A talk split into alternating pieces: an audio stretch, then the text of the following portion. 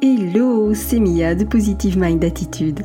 Après un parcours de plus de 4 ans et demi avant de connaître enfin les joies de la maternité, j'ai décidé d'associer mes compétences professionnelles de thérapeute à mon vécu personnel lié à l'infertilité et la PMA pour accompagner les femmes en désir d'enfant et leur permettre de reprendre le plein pouvoir sur leur fertilité.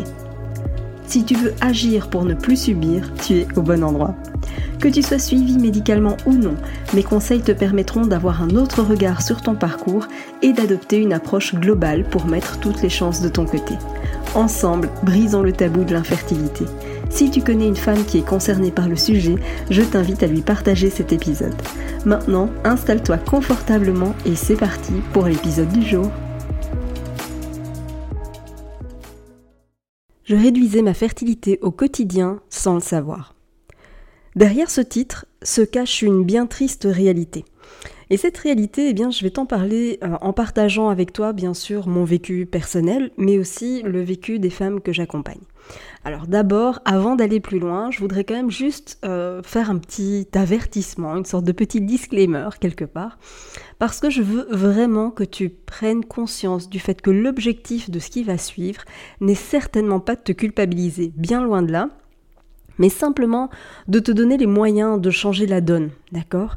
L'idée c'est vraiment que tu puisses prendre conscience des erreurs que moi j'ai faites pour t'éviter de les reproduire. Et si tu t'aperçois que c'est ton cas à toi aussi, si tu t'aperçois que tu commets certaines choses que je vais, euh, dont je vais parler d'ici quelques instants, eh bien l'idée c'est que tu puisses en prendre conscience et trouver un comportement plus adapté pour évidemment optimiser ta fertilité. Alors clairement, ma fertilité, je la réduisais au quotidien sur plusieurs aspects, sur plusieurs pans. Tout d'abord, il y avait toute la dimension émotionnelle. Clairement, dans ce parcours, j'avais mes émotions qui, faisaient tout simplement euh, les montagnes russes. Tu sais, où on est plein d'espoir parce que bah, c'est le début d'un nouveau cycle, parce qu'on se dit que cette fois-ci ce sera la bonne. Et puis, euh, et puis le temps passe, et puis on se met à douter, et puis on a peut-être parfois un peu de mal à repérer l'ovulation, alors ça commence à nous mettre euh, de, la confusion, et puis euh, le syndrome prémenstruel arrive, et donc là du coup on se rend compte que ça n'a pas forcément marché, et alors évidemment à l'arrivée des règles, ben, c'est une tristesse sans nom qui, apparaît voire parfois même de la colère. Il y a plein, plein, plein de situations au quotidien qui peuvent faire en sorte que tes émotions vivent les montagnes russes. Et ça, clairement, euh, ça chamboule considérablement ton équilibre hormonal. Pourquoi? Parce que euh, c'est la même zone de ton cerveau c'est l'hypothalamus en réalité. Donc c'est la même zone de ton cerveau qui est en charge de tes émotions et en même temps de ta production hormonale. Et donc forcément, à partir du moment où tu as un chamboulement émotionnel, eh bien ça chamboule aussi ta production hormonale. Parce que l'hypothalamus, il peut pas être sur tous les plans en même temps. Euh, il peut pas tout gérer à la fois, contrairement à ce qu'on croit ou à ce qu'on aimerait. Et donc lui se dit, oh là là, euh, il y, a, un problème au niveau hormonal, tout est chamboulé, et donc finalement, eh bien, il va focaliser son attention pour réguler un peu ça, et ça se fait au détriment de ta production hormonale. Et donc, évidemment, tu t'en doutes, c'est peut-être ton cas aussi, à toi aussi en ce moment, mais on passe de, l'espoir au, désespoir en, en, quelques secondes. Il suffit parfois d'une remarque maladroite de quelqu'un, il suffit d'avoir croisé une femme enceinte, d'avoir une annonce de grossesse l'arrivée des règles, voilà, évidemment, tu vois, il y a plein de choses qui peuvent arriver, qui peuvent te faire vaciller en termes émotionnels. Et comme je te le disais, à titre personnel, euh, clairement, je vivais les montagnes russes. Peut-être que c'est ton cas à toi aussi. Il faut savoir une chose, c'est que j'étais dans, une sorte de stress permanent. Je me mettais une pression énorme et j'étais constamment dans, dans une sorte de course contre la montre, tu vois. Et donc ça, forcément, ça entraîne un chamboulement émotionnel énorme, et donc forcément, ça entraîne aussi un déséquilibre hormonal important. Le, deuxième aspect sur lequel je, réduisais fortement ma fertilité, c'était l'hygiène de vie. Je vais commencer simplement par mon alimentation. Clairement, je pourrais être ce qu'on appelle un bec sucré, dans le sens où euh, j'adore ce qui est sucré. J'ai presque envie de dire j'adorais, même si j'adore toujours, mais aujourd'hui, évidemment, mes habitudes alimentaires ont fortement changé. Mais tout ça pour te dire que j'avais vraiment, vraiment, vraiment une alimentation hyper sucrée. J'avais une vie professionnelle qui était super intense et donc j'avais entre guillemets une sorte d'excuse facile qui était de dire bah j'ai pas le temps et donc forcément je grignote. Alors Je ne mangeais pas forcément des plats préparés, des plats tout faits, etc. Ça a jamais été trop mon truc, mais j'avais plutôt tendance à grignoter des trucs sur le pouce, quoi. Tu vois, euh, le petit grignotage de, de 10 heures, de début d'après-midi, de milieu d'après-midi. Enfin, en gros, je grignotais quand même beaucoup, beaucoup, beaucoup. Et quand je grignotais, ça n'était que du sucre. Et il faut savoir une chose, c'est que le sucre, qu'est-ce que ça fait? Eh bien le sucre, ça va entraîner un pic d'insuline, et ce pic d'insuline, eh bien lui va faire chuter notamment la progestérone. Tu vois, donc l'alimentation trop sucrée, c'est vraiment pas génial. Au niveau de l'alimentation, toujours, bah, clairement, j'étais carencée. J'étais carencée, que ce soit en fer, en zinc, en vitamine D. Il y avait plein de points sur lesquels j'étais en carence, mais je ne m'en rendais pas compte, et en tout cas, je ne me rendais pas compte de l'importance de ces carences finalement pour ce projet bébé.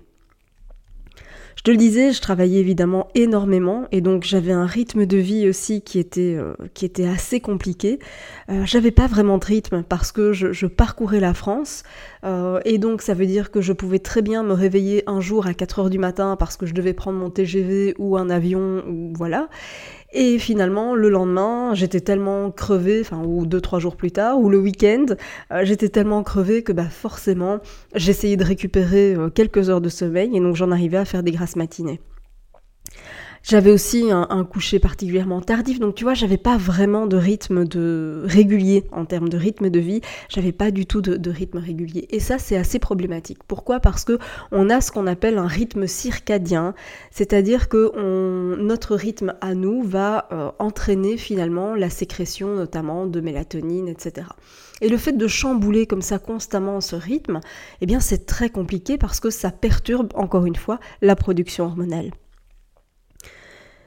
C'est pas tout, évidemment. J'aurais aimé te dire qu'au niveau de l'hygiène de vie, euh, j'avais que l'alimentation et que mon rythme de vie, mais c'est pas vrai. Au niveau de l'hygiène de vie, il faut pas oublier que euh, je me suis toujours maquillée. C'est quelque chose que j'ai toujours aimé faire. Alors pas beaucoup, mais quand même, j'aime bien. Et à l'époque, eh bien clairement, je ne faisais pas du tout attention à ce que j'achetais. J'achetais en général des produits euh, que je pensais être qualitatifs. Euh, je pensais plutôt en termes de durée, d'allergie, ce genre de trucs.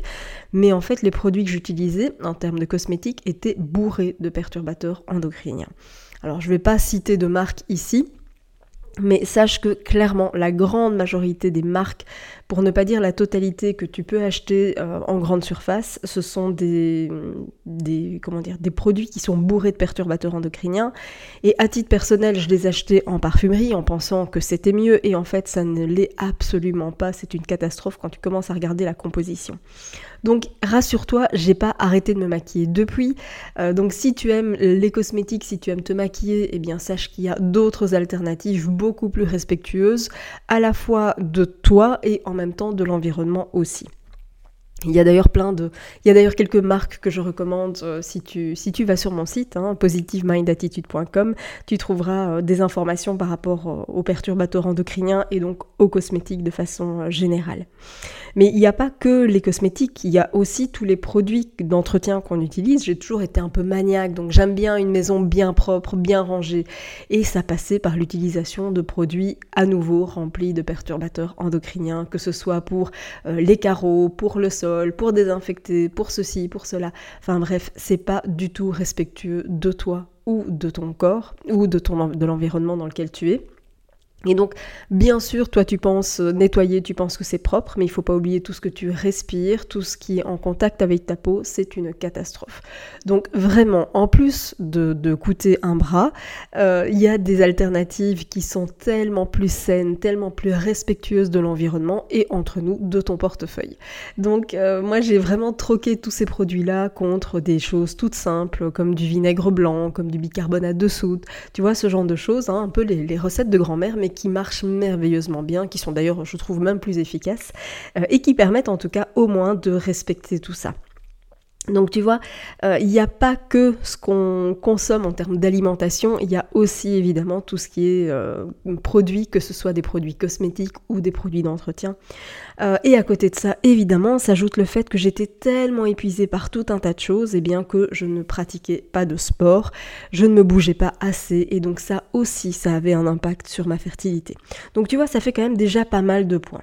Et je voudrais quand même en rajouter un dernier, parce que c'est vrai qu'on a parlé d'émotionnel, on a parlé de vie avec l'alimentation, le rythme de vie, les cosmétiques, les produits d'entretien, tout ça. Mais c'est pas tout.